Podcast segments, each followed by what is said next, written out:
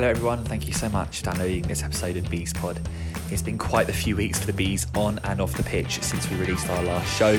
On the pitch, more of the same in terms of disappointing performances and pretty shocking results against clubs that we would be expecting to beat at any level of football.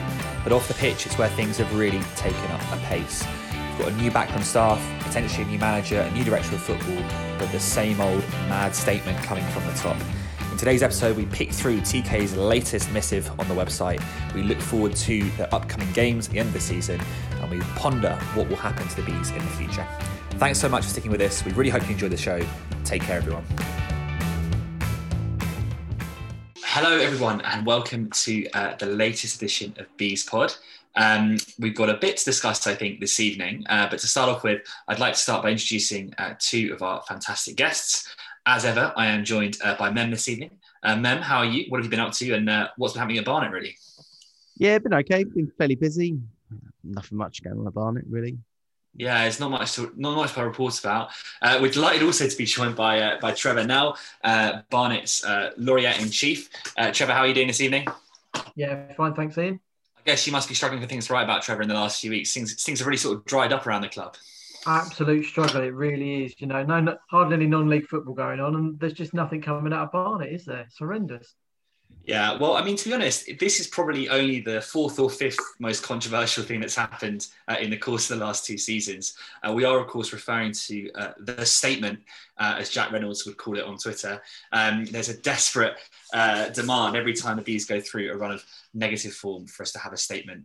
Um, but I don't think anyone quite saw uh, what was released uh, the other evening uh, by our chairman in chief, Mr. Kleanthous. I mean, man, jokes aside, what, what was your reaction when you when you read through uh, what was posted on the website? I think it was on Tuesday evening. Well, I read through it, and and my eyes were actually was drawn more to the structural changes. So I looked at I went, "Oh, that's good. I like that. I like that." And um, so you know, quickly popped up. This is positive. This is positive. Then I had another reread and I went, ah, okay. Um, yeah. it was a bit like that, really. Yeah, it was it was absolutely extraordinary. I mean, Trevor, what about yourself? You, you've you've seen quite a few mad things in your time of following the bees. I mean, this statement must must be up there one of the most strange things that you've you've read uh, in your time following the club. It's horrendous, and I mean, I mean, you know, same as Mem. I I read it, started reading it, and thought, mm, right, okay, and then we get a little bit further down, and oh, there's a bit of a managerial report. That's a bit strange, burying that in the middle, and then finishing on a bit of a, a bit of a low, a bit of a low note again, and then I had to reread it again, and again when I woke up the next morning just to make sure that what I read I had actually read, um, and I still didn't believe what I'd read.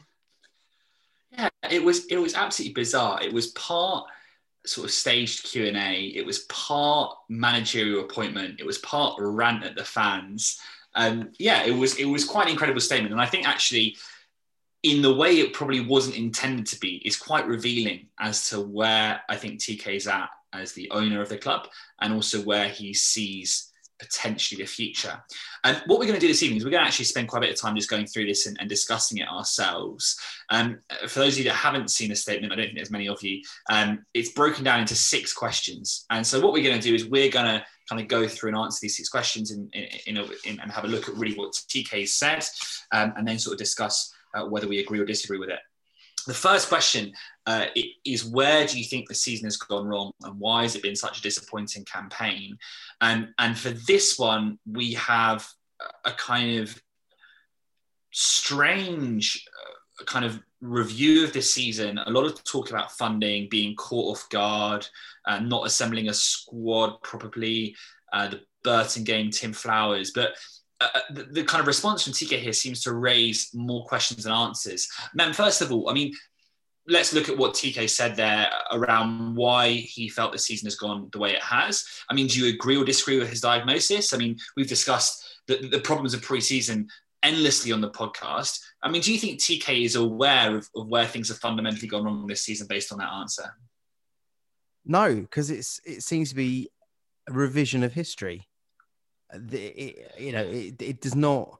There's there's things in that. I mean, the, the, my eyes went straight to the, the the blaming the player recruitment and the players getting their contracts expired based on the fact that you know Darren Currie may or may not have had some interest from a Division Two side, uh, from a League Two side, and I looked at that and I thought that's that is that is not true at all.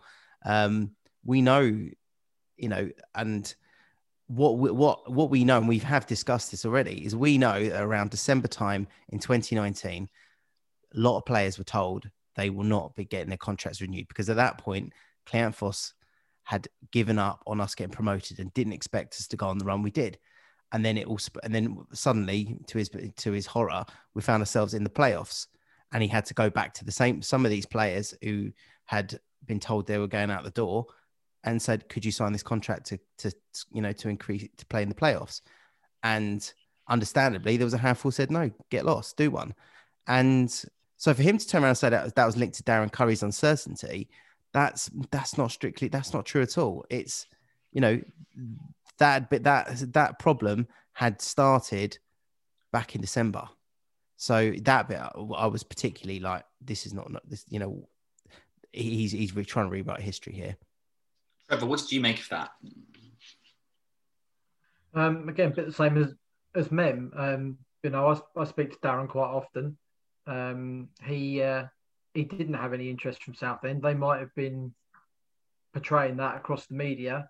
He, uh, you know, spoken to me and said he didn't get close to an interview. So to use that as the smokescreen, um, you know, I, I think is is the wrong thing to do. The fact that he took so long to speak to Darren and Junior right from when we lost to Notts County. I think I put it in in the blog. It worked out by the time we'd we'd finished playing Notts County and Peter Beadle had actually walked through the door, we'd lost four weeks.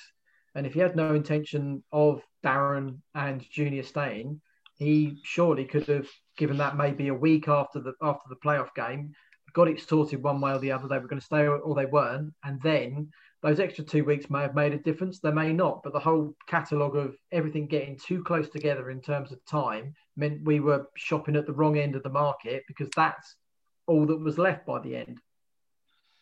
It's interesting when we're talking about shopping at the end of the market because the, the final sentence in, in TK's answer there it says ultimately we have suffered very poor player recruitment and now find ourselves adrift from the pack with little to play for. I mean, there is a grain of truth in what he's saying around the fact that financially he must have committed to quite an outlay in terms of just the number of players that have been brought in. Um, you know, he says here, for example, that he obviously backed Peter Beadle, he backed Tim Flowers with nine signings. He's now in the last day or so backed another bunch of signings. Uh, Mem, I mean, I guess from his perspective, he must be feeling incredibly frustrated that even though uh, he's investing a lot of money. He's a not getting the credit for that investment, and b that investment is is by any standard being wasted. What do you where do you think TK's mind's at in terms of investment in the playing staff and uh, and the structure of the squad? Um, and he must be feeling incredibly frustrated, I'd imagine. Of course, I mean this, this season must have been. I mean, let's be fair. You've had managers coming in for 10, 12 games getting sacked. They've had to bear, you know, they've had to to oh, experience all that and in days, a chairman, he's had to experience everything. He's had to experience all the issues. So I, I'm sure it must be a real, real headache. Plus, he's got this big, you know, this big complex that he's, that you know, not making any money. So got, i can understand that from his perspective, this has been an absolute nightmare season. But what he's in getting being so defensive, what he hasn't done is really acknowledged the fundamental flaws in how we approach the season and in the way that we recruited and it, and um, and in the way that um, you know in in the mixed up thinking behind it. This this was a Mark Robson season all over again. It literally we we, we really we literally replicated the Mark Robson season.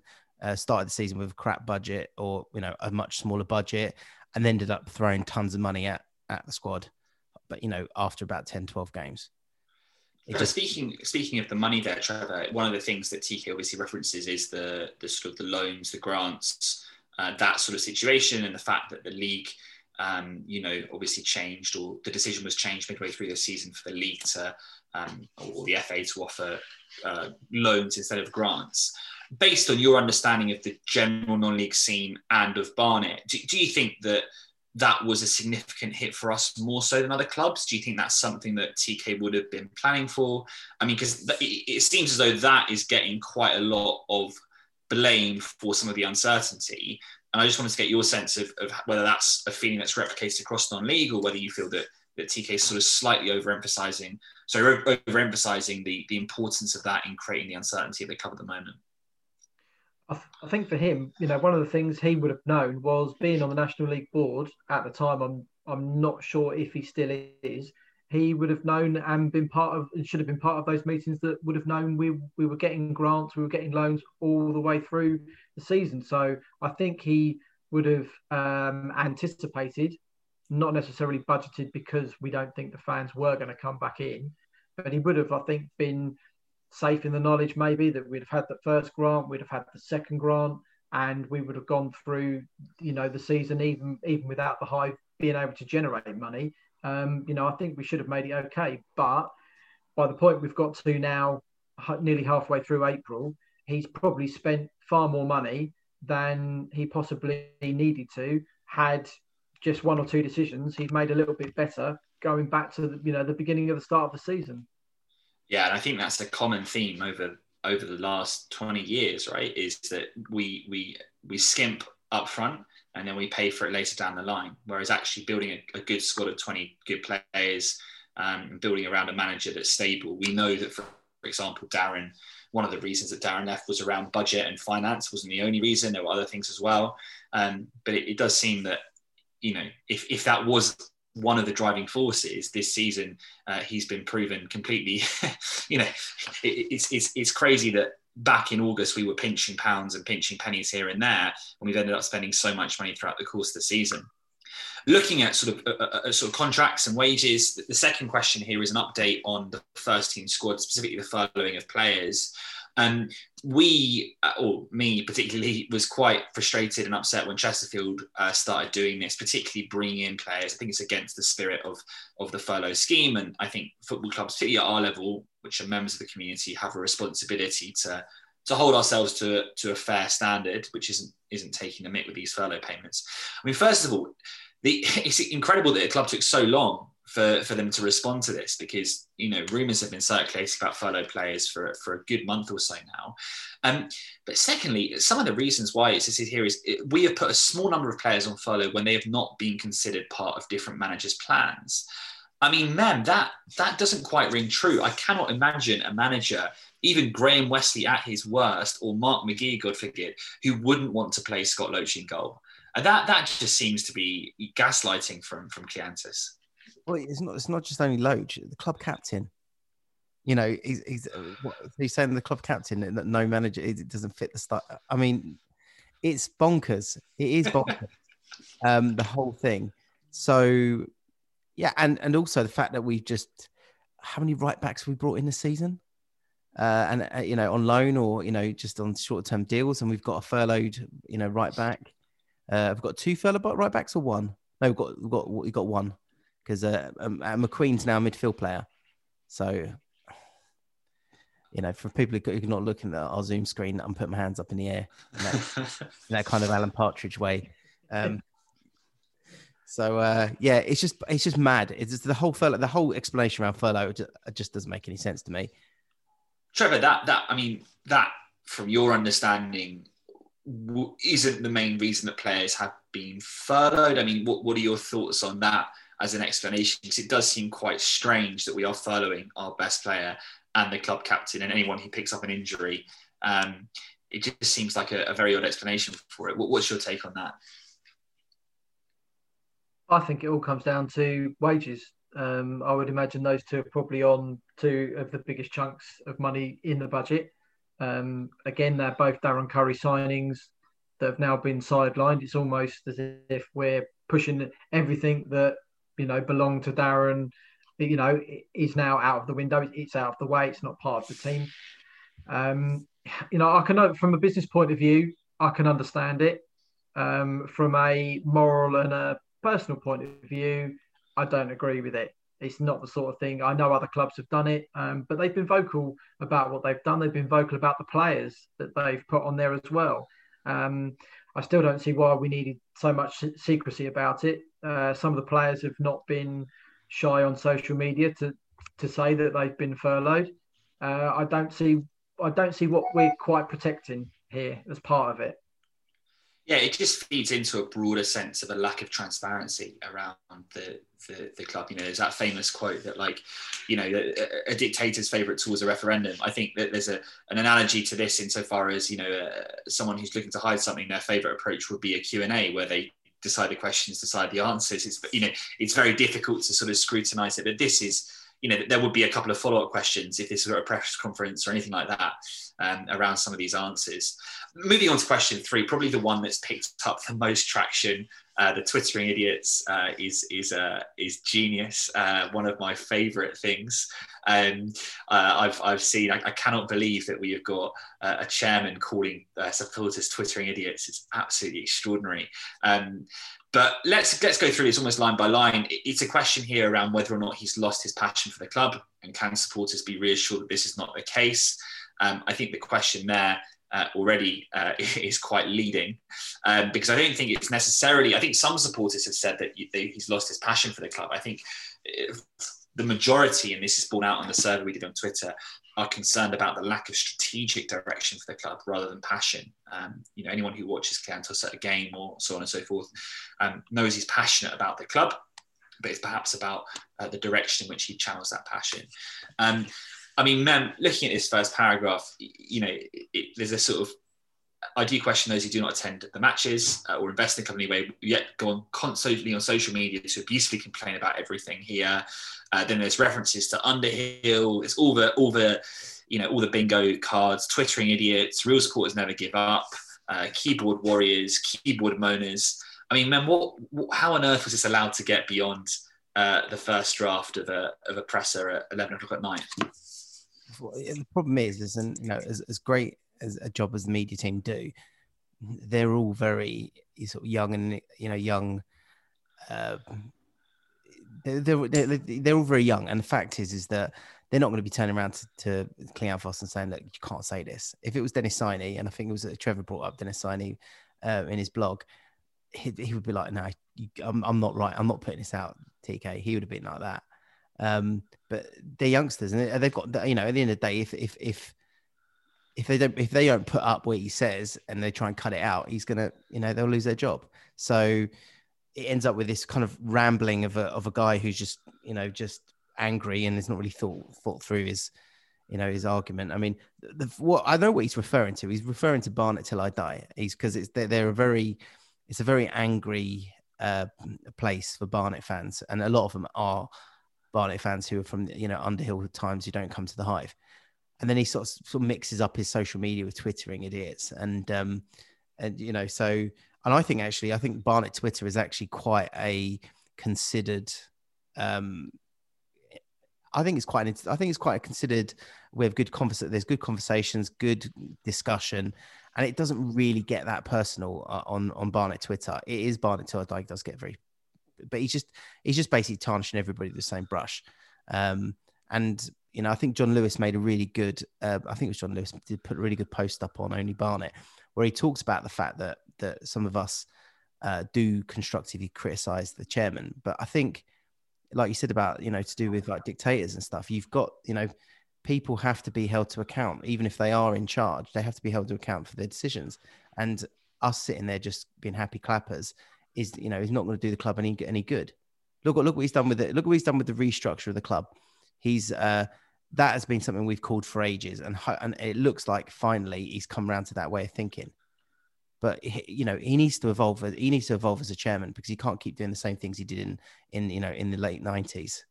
So because because the, the, club hasn't made any form of meaningful progress. I mean, the, the highest we finished on Atlantis, I think, is seventh. Right, would have been that playoff season back in in, in 99 2000 or whenever it was, uh, the year before we got relegated. So he hasn't improved the club in that sense. Trevor, I mean, what were your thoughts on this? I, I guess one of the things that, you know, would have been quite frustrating is is what Mem was alluding to there, which is the idea that any reasonable critique, such as yourself or any podcast, you know, Dan second half, etc., are all sort of lumped together in this group of twittering idiots. Um, what, what, did you make of this response here?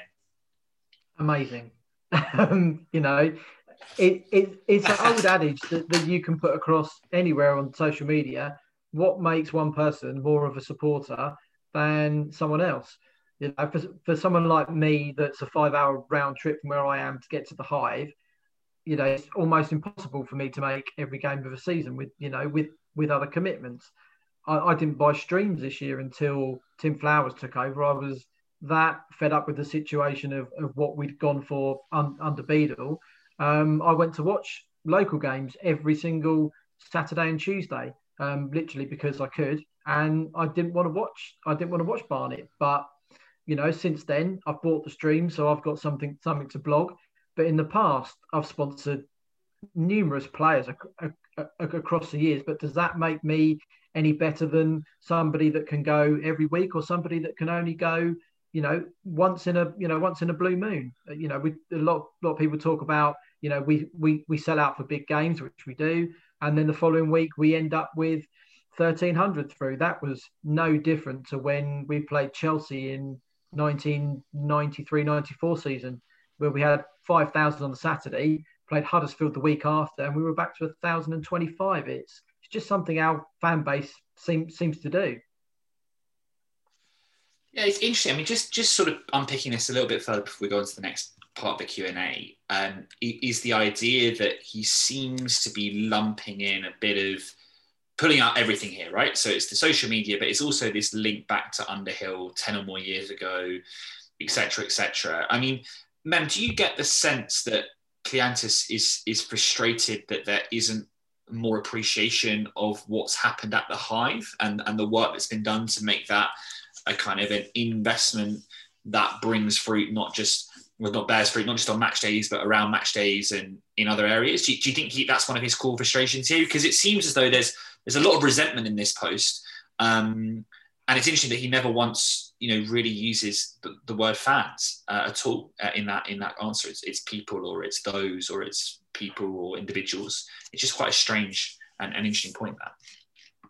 Well, he has used the word and and it has been quoted on doing this around the hive that he has used the word that that everybody's a customer, uh, and I've heard that from several people who've worked at the club.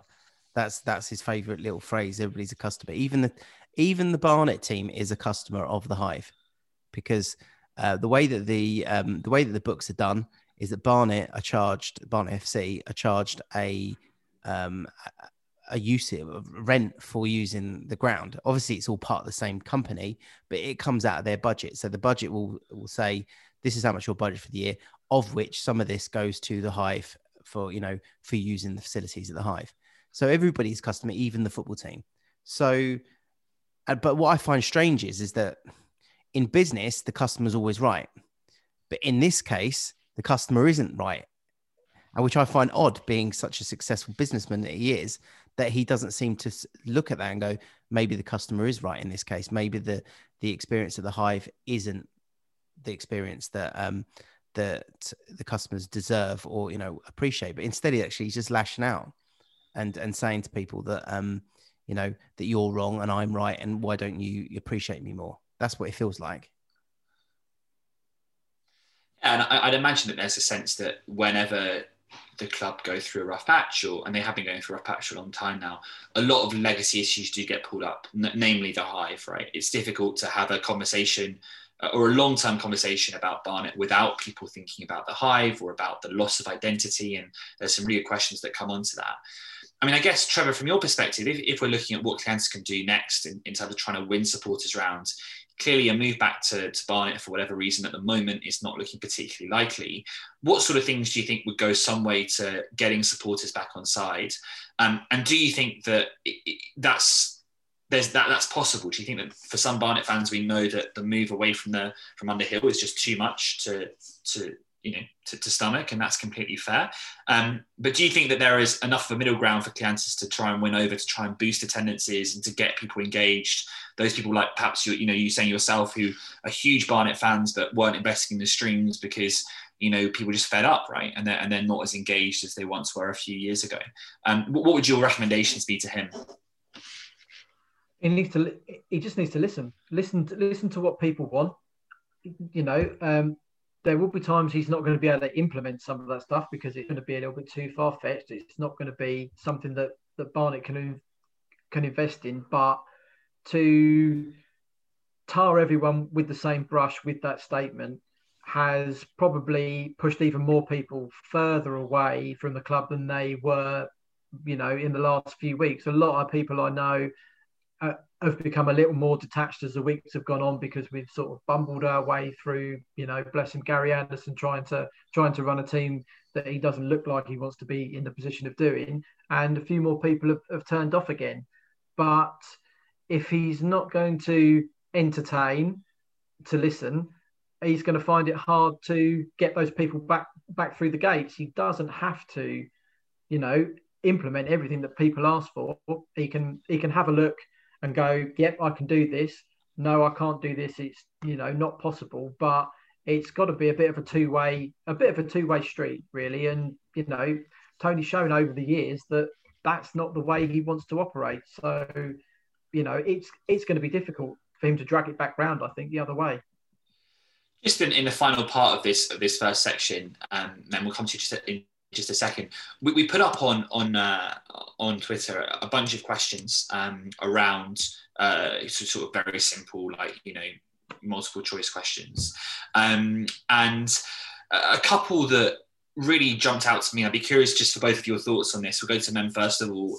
Is one around whether Cleance has been a good chairman for Barnet, um, and whether you think he's the best man to take us forwards in the future. I mean, I know, Mem, it's so convoluted with the structure of the hive and the finances of the different clubs, um, sorry, different different uh, organisations, etc. But I guess, do, do, you think that Cleance has got enough about him to to make these changes that he's talking about later on in the statement, which we'll go into in a moment, or do you feel that his sort of his time is coming to an end, as increasingly seems to be um, the sense among certain aspects of the fan base? Are you saying coming to an end as in in terms of uh, the support from the fan base, or are you talking about it's coming to an end as in his interest in continuing to be the owner and chairman of Barnet? The latter. So about his interest in becoming or remaining his owner. No, I think I to be honest, I think he's I think his heels are dug in because I think he's he's managed to build this um this empire. He's not gonna he's not gonna now give it up, you know, to um you know, to, to you know, to you know, without sort of seeing the fruit of fruits of his labor. I think he wants to see, see the, you know, it all come to fruition. But I think he's probably getting quite frustrated with the fact that he's built this, you know, this amazing uh, business um, from very little, um, and he's not getting the praise that he wants to. Um, but I can't see him selling it, and, and it's we've discussed this before. The way that the the the, the hive is so valuable now that there's no way in hell that anybody's going to buy this club in in a meaningful way. So that's the difficult bit. And and actually, I wanted what was interesting as well, and I'd like to to see the club progress. I'm surprised that actually he hasn't thought, you know what, I'm not getting the engagement from the supporters that I, I like, and I'm really frustrated. I need to be the one that sets up some sort of supporter liaison group, or I need. And I know there there was one, but it seems to have gone a bit quiet. But maybe he needs to sort of say, you know what, we need representation from the supporters on, you know, within the club, as in some sort of, you know, on the board or whatever. So somebody who's respected amongst the supporters to sit on the board with, um, you know, and be involved in their decisions and and have, you know, and and that might be a way of starting to reach out to to the fan base to say, you know what, I do appreciate what you're saying, and um, I'm going to start to try and take on board. But at first, he has to acknowledge the fact that that um, that he has been hasn't done things as well as he could have. The final question for, for Trevor before we we take a mini break and go on to the second part, looking at the next few months for Barnet. One of the things that is interesting, Trevor, from a Barnet perspective, is, is looking at all this stuff internally. So, like our fans and how they respond. And we obviously care passionately about this football club and want to see it succeed. And so, these things are, you know, huge events for us the statement, the, the results, etc. One of the things that has increasingly been a theme of which we picked up in the last few years is that the instability at Barnet and the changes are beginning to have an impact on how the club is perceived by the wider football community, um, and that that can go from managers to players, etc. Increasingly, there are these little bits and bobs on social media uh, of players having a dig. We know that ex-coaches are having a bit of a dig at the club, and it does seem to be a little bit more than than your usual sour grapes if something hasn't quite worked out at an organisation. Do you think that there's any sort of medium long term reputational damage being done to the club at the moment? Um, do you feel that that's something that TK is aware of, or do you feel that that's sort of uh, you know being overblown a little bit by by a pretty bad season? A little bit. I think um, I think a lot of people are a lot more aware, especially the fact we were in the playoffs last year and we've sunk, you know, to an absolute low. You know, granted we've got a completely different squad, but the players that we do have, a lot of them played National League football last year for clubs, so they can't have been that bad throughout their careers not to be able to play at, at that level. So I think I think it's magnified itself a lot more than perhaps we maybe expected it to. Um, maybe the, the appointment of Beadle in and out within two months.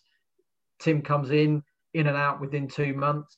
It's certainly magnified a heck of a lot more, especially obviously with the amount of social media coverage that um, that you can get. In agreement with what Mem was saying um, about the way Tony operates, um, I think if he if he starts to split it down a little bit into he's got someone running the Hive for him, um, he has someone running the football side for him. He still oversees everything. I think you might find a little bit of a change within the, you know, the whole empire, so to speak.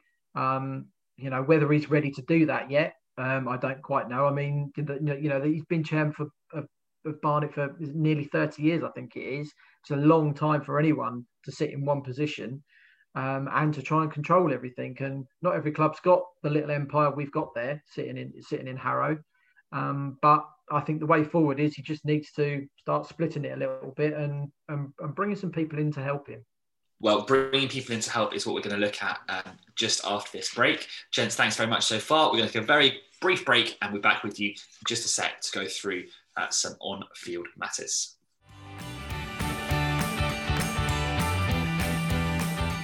Okay, welcome back, everyone. Um, thank you for staying with us. We spent a lot of the first half looking at the earlier parts of TK's statement uh, in relation to off field matters. We're now going to uh, have a little look at some on field matters. Um, and we're actually going to jump a question from uh, recruitment uh, through to one around the vision on the structure going forwards in terms of the first team setup. Now, man, we've been uh, clamoring for a long time uh, for a more professional setup behind the scenes, whether that be uh, in terms of nutrition or in terms of scouting or in terms of recruitment. Um, first of all, just take us through what has happened, what has changed in terms of how we set up, and then give us your thoughts on, on whether or not you think that this is a, a positive step. And I guess finally, whether or not this is actually a genuine long term change, or is it just the latest pivot in response to uh, another managerial appointment not quite working out? Okay, so going back, so we heard a couple of um, couple of weeks ago, uh, we heard from various sources that it, actually the club had employed a director of football. Um, now we've mentioned the name before, we've mentioned it, so I'm happy to mention it again, but we don't know what's going on because that because interesting enough, um, it was we were told that Jamie Fullerton was now the director of football at Barnet. But interesting enough, he in this statement he's not being mentioned at all. But I do know that Jamie Fullerton was involved in, in so interviewing some of the managers. Um, and throughout this whole process, we've now um, we've, Simon Bassey has been announced as first team coach, uh, with Dave Anderson um, as a goalkeeping coach, uh, apparently. Um, and he's got wealth of experience, you know, from being at Hendon. Simon Bassey's been at uh, Wimbledon uh, throughout a lot of his career there appears to be an extra person that's that looks like might be coming in as well. Um, we've heard that Dave Brennan's been uh, interviewed, but he's not. I've been told recently he's not been offered the job, uh, or he's not not he's not been offered the job. Is that that no offer has been made to him yet. And when looking at uh, Bassey's uh, career, you can see that um, he worked a lot with Neil Ardley, and Neil Ardley is uh, is obviously now out of work. So could he be keeping the seat warm and then assessing the team, assessing the you know the, the methods, and then bringing in Neil Ardley at some point?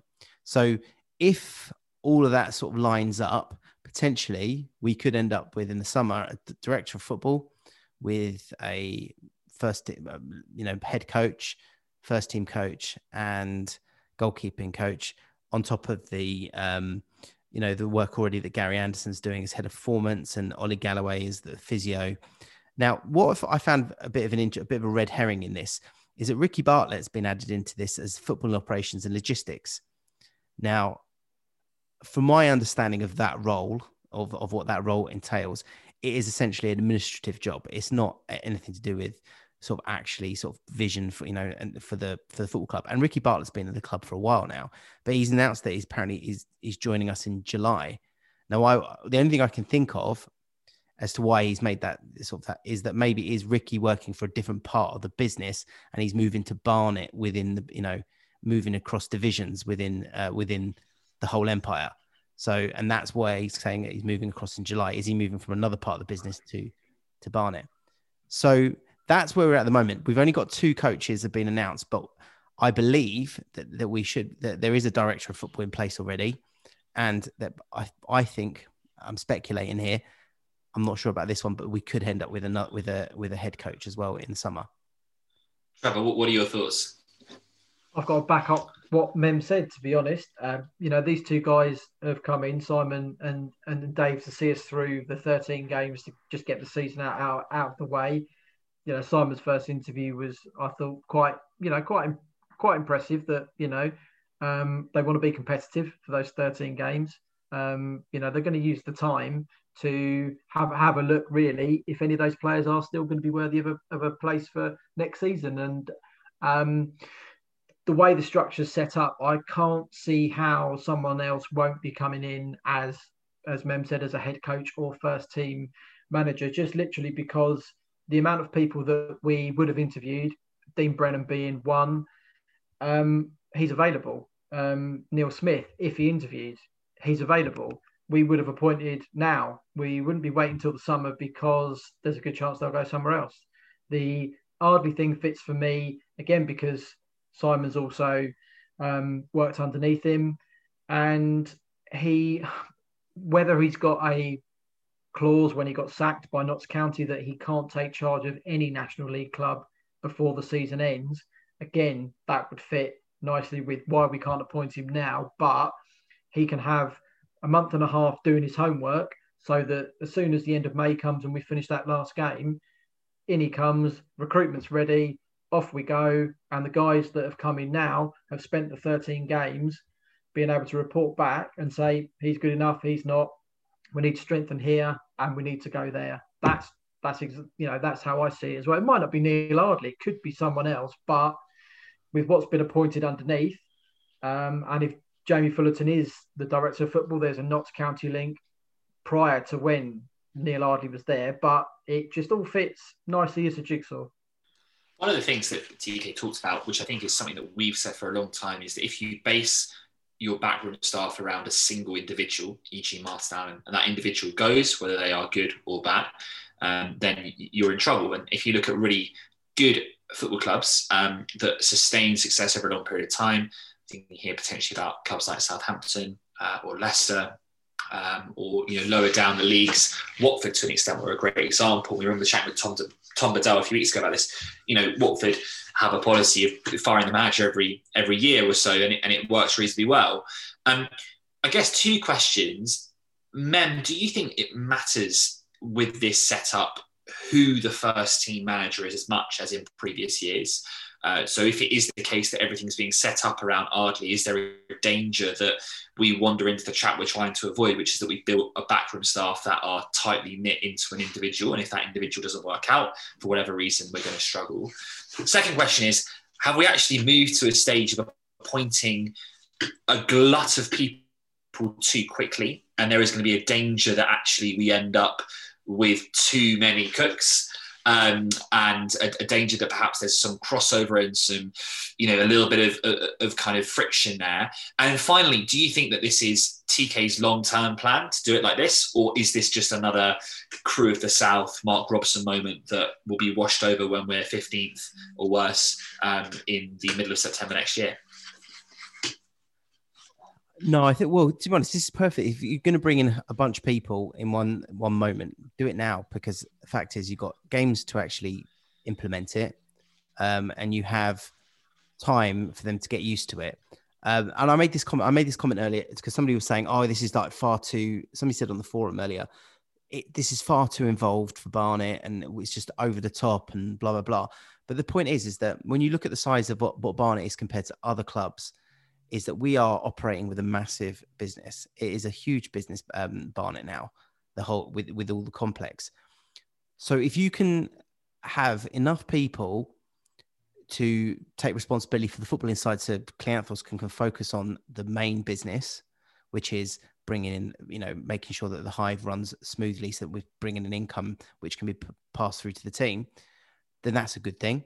The second thing is is that Kleanthous made a point about recruitment within his statement, and he was saying about even I could have selected, you know, I could have picked something out of the hat and got better players. So the question is, is that when you've got a manager comes in, who is challenging at currently, who is challenging the manager as to say, are you sure that guy is the right fit for this club? Are you sure that we're getting the right price for that guy? Or are you sure that actually he's going to improve your team?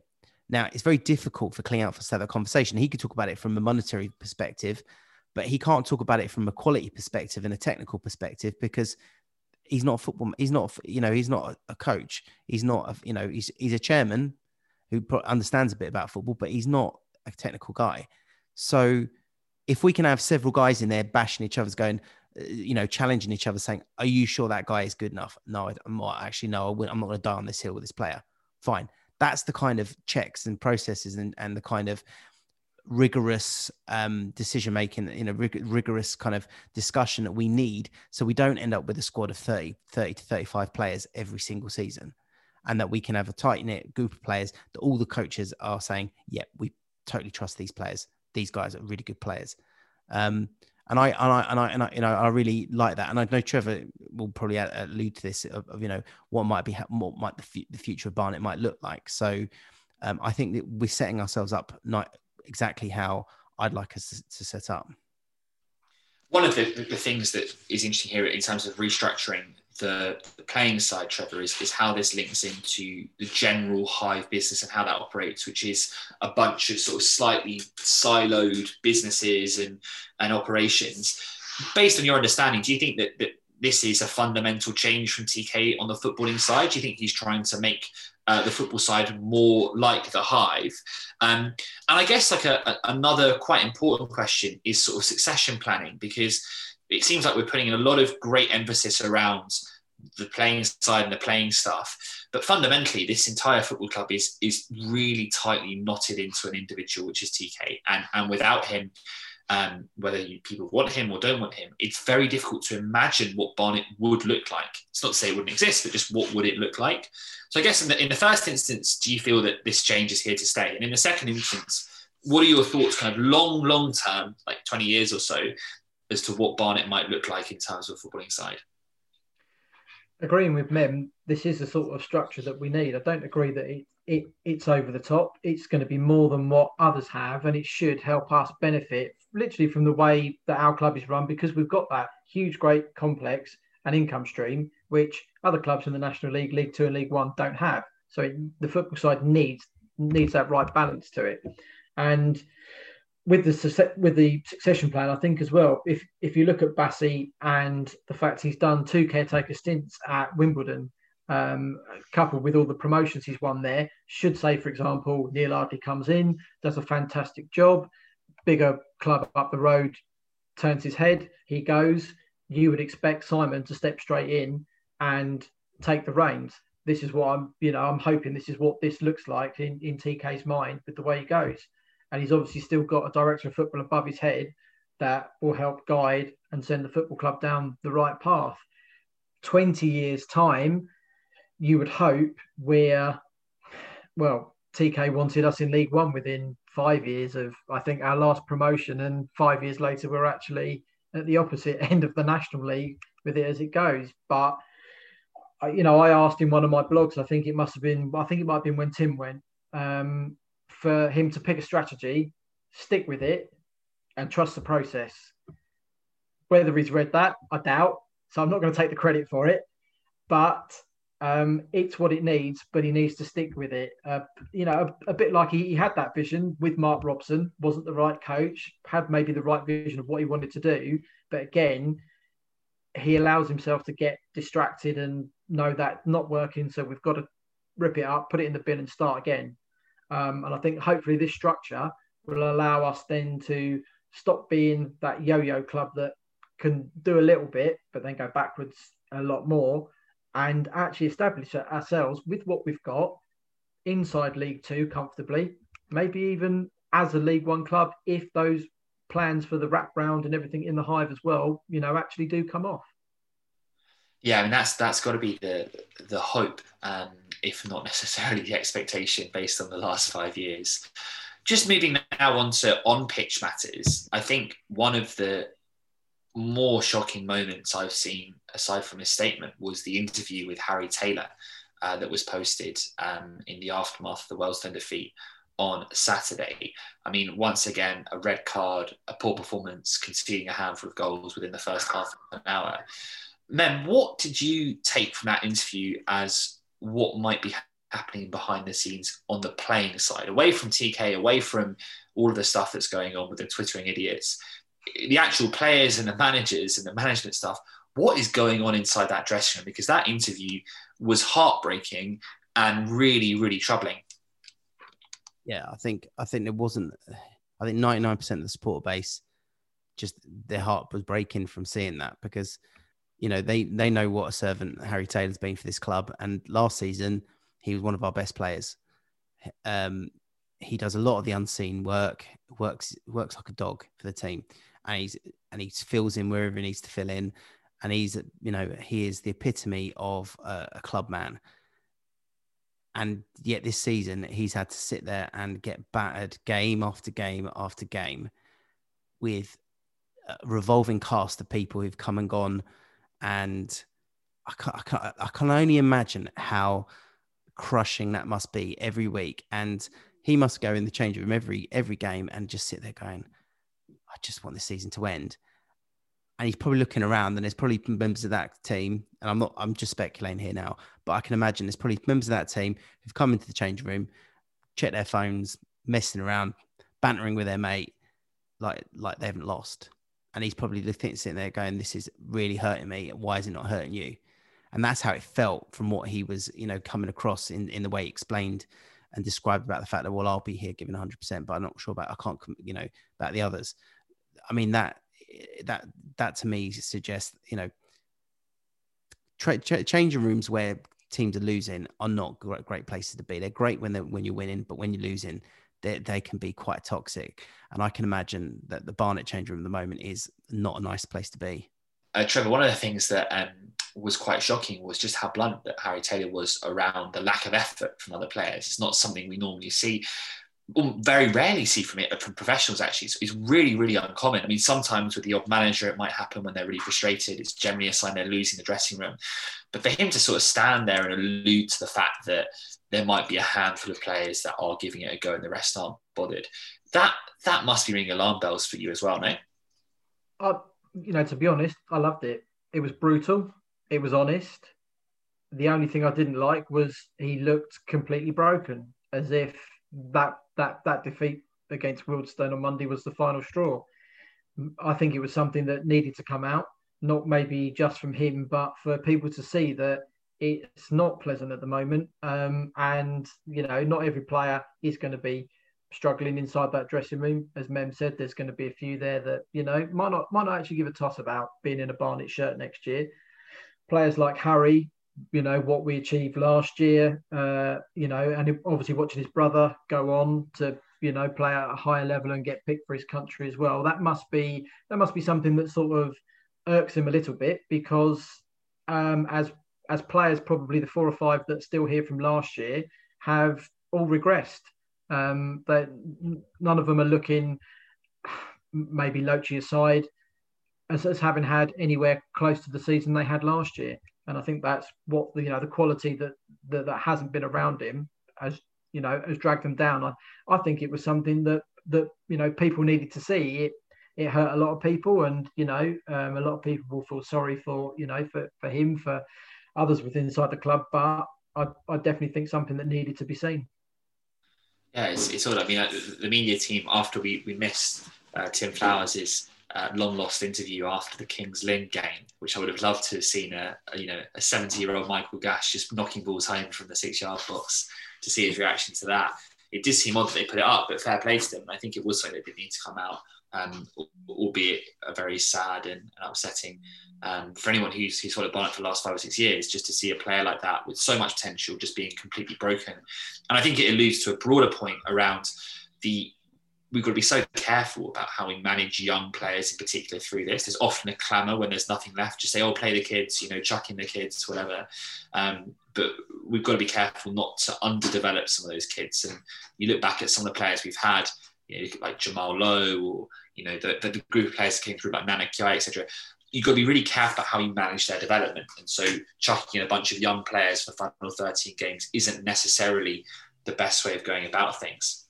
And I guess going on to the sort of footballing side, then, man, we've we've seen Barnet this year go from a Beadle side, which was, I guess, like very vanilla, um, an, an, attempt to try and play progressive football, back to Tim Flowers, which was a lot more route, you know, incredibly route one, as we said, team playing in transition, and then from there back into a sort of Fairclough, which was a little bit more organised, a little bit more uh, spirited, at least, albeit with some glaring issues what what sort of football side are we now? Um, because at the moment it feels that nothing is really certain on a week by week basis, apart from the fact there'll be a red card and we'll lose by a handful of goals.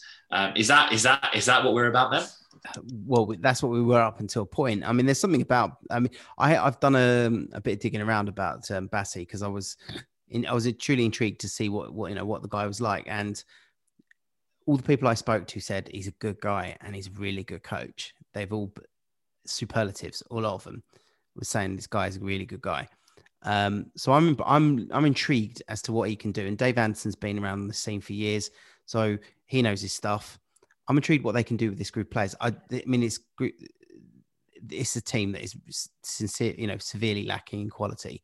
So I'm not expecting to suddenly start playing like Barcelona, but let's see what let's see what the kind of patterns they're going to kind of do. And I'm expecting us to play a bit of football now. Um, and I, and I expect, you know, I expect hopefully that the team looks a bit more organized. I think Bassey said in his interview that the first things first is just make us, you know, stop making us getting bat, you know, stop the batterings and stuff. So that ultimately is where we're at. We're a team that, like, you know, like a pub team that we're at the bottom of the table. You turn up and you bang five goals past and you get you three points and say, see you later, lads um, that's what we've become. So hopefully Bassey can make it so that it's not five and it's we're always in in the games. Have you have you noticed anything then on the pitch in terms of of what we're trying to do, or, or, or things that have changed at all in the last few weeks? Because it does seem like them saying that we are essentially just a not a very good team with nothing about us. Eleven players who we can find, whoever's not on furlough just goes into the side, and then we we set up and and try as best we can not to get hammered. Is that is that fair, or do you think that we're we're being a little bit harsh there on what we're saying? No, no, no. I think we're right. You know, Paul Fairclough showed in two games that actually some of those players can pass a football five yards to each other, um, and and you know, and he did that inside two weeks. So there is a little bit there in at least some of the players. Not to overcomplicate it, because I don't think they're at a level where they can do that. I think under Gary, we we tried again a little bit the same, but not with the same maybe cajoling from the from the sideline that you know Paul's capable of doing. Um, what we'll get from from these two, as Mem said, I think we'll try and play up a little bit more football. I know Simon's very highly rated. Um, I've spoken to Dave quite often over the last couple of months, as it was actually long before he was uh, talked about coming into here. Um, and you know, he said to me, if he didn't think Simon was good enough, he wouldn't be putting his reputation on the line, which is very, very good. Um, you know, to sit behind him for for for, for a couple of seasons. So you know, and and having already bought you know two players in, uh, ready for the weekend, you know, shows that there are some players out there maybe that they can you know pinch, whether they're a view to next season, whether they're just the short term for the next 13 games um, I don't I don't quite know yet, but I think so long as as long as we don't get battered, as Mem said, we're a little bit tighter at the at the back. We look as if we know how to defend. Um, we keep the ball away from Eamon because you know he's a young keeper who at the moment is getting shots fired at him left, right, and centre because we're not strong enough in front of him, and that and that defending starts from the front, which I don't think we've been strong enough anywhere close to the whole season. So I hope come Saturday, you know, we just see a little bit more, a little bit more pride and you know, a little a little bit of a better performance. It's not going to happen overnight, but you know, just take the little bits you can get. Fantastic. Well, as we draw to a close, then uh, the final question for me this evening is, is kind of what we hope to see over the next 13 games or so. Um, I mean, Mem, it's it's been a really difficult season. We've conceded 72 goals. Uh, we've got a goal difference of minus 50. Um, someone said we've had more red cards and more players on furlough than we've had games that we've won or drawn. So it's quite the record. Any stat you want, you're going to get with this side. But just to, to sort of sum up in the final question, then, what would you like to see us uh, try and achieve in the final um, sort of 13 games so the season? I'd like to see the beginnings of uh, style, uh, beginnings of some sort of uh, idea, you know, idea almost of what the team's going to look like. I'd like to sort of see and potentially try and see if we can get some a few results before the end of the season, and potentially see if there are any players that you know that are salvageable for next season. Um, you know, they've all been poor, but the fact is, there could be one or two that we've, you know, we've not really uh, given any credit because just been, you know, it's difficult for them to stand out. So could it be that we've there there is a couple of players that might be good for next season? So just getting a sort of flavour of what what to expect for next season, really. Trevor, what about yourself?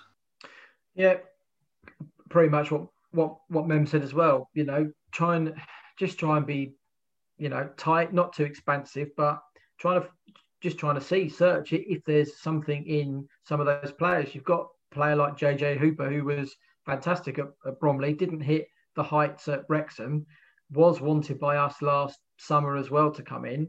Yet he's he's, he's looked at times he's looked interested, at times he's looked a little bit lost maybe. So I'm you know I think there's a striker in there. It's whether they can coax it out of him over the next 13 games enough to you know, make a decision and say, you know, we'll have him for next year, or whether we, you know, look down a, a different route. I don't know how many of the loan signings we have are a potential for next year that are out of contract that would be a consideration if the 13 games, you know, show that they've got something. Um, you know, I don't quite know, but literally, you know, every every player that's able to put on a shirt in the 16 in the next 13 games is on trial for a, for a contract for next year. Quite simple, quite simple as that. Well, gents, it's been quite the week uh, for for Barnet um, over the course of the last uh, few. Uh, well, of all of all the weeks of this season, it's been one of the strangest ones. And thank you so much for joining me. Um, I will leave our good listeners to decide uh, which one of us three is a twittering idiot and which one of us three is a constructive uh, critique uh, or critiquer of Tony Kleanthous and by FC. Um, we'll be back uh, shortly uh, to take a little look um, at what has happened and what changes under the reign of Bassey and indeed anyone else who comes into the club. Um, but for now, gents, thank you so much for joining me. Um, we hope that you are all safe and well, and we look forward to hopefully seeing you at the Hive very, very soon.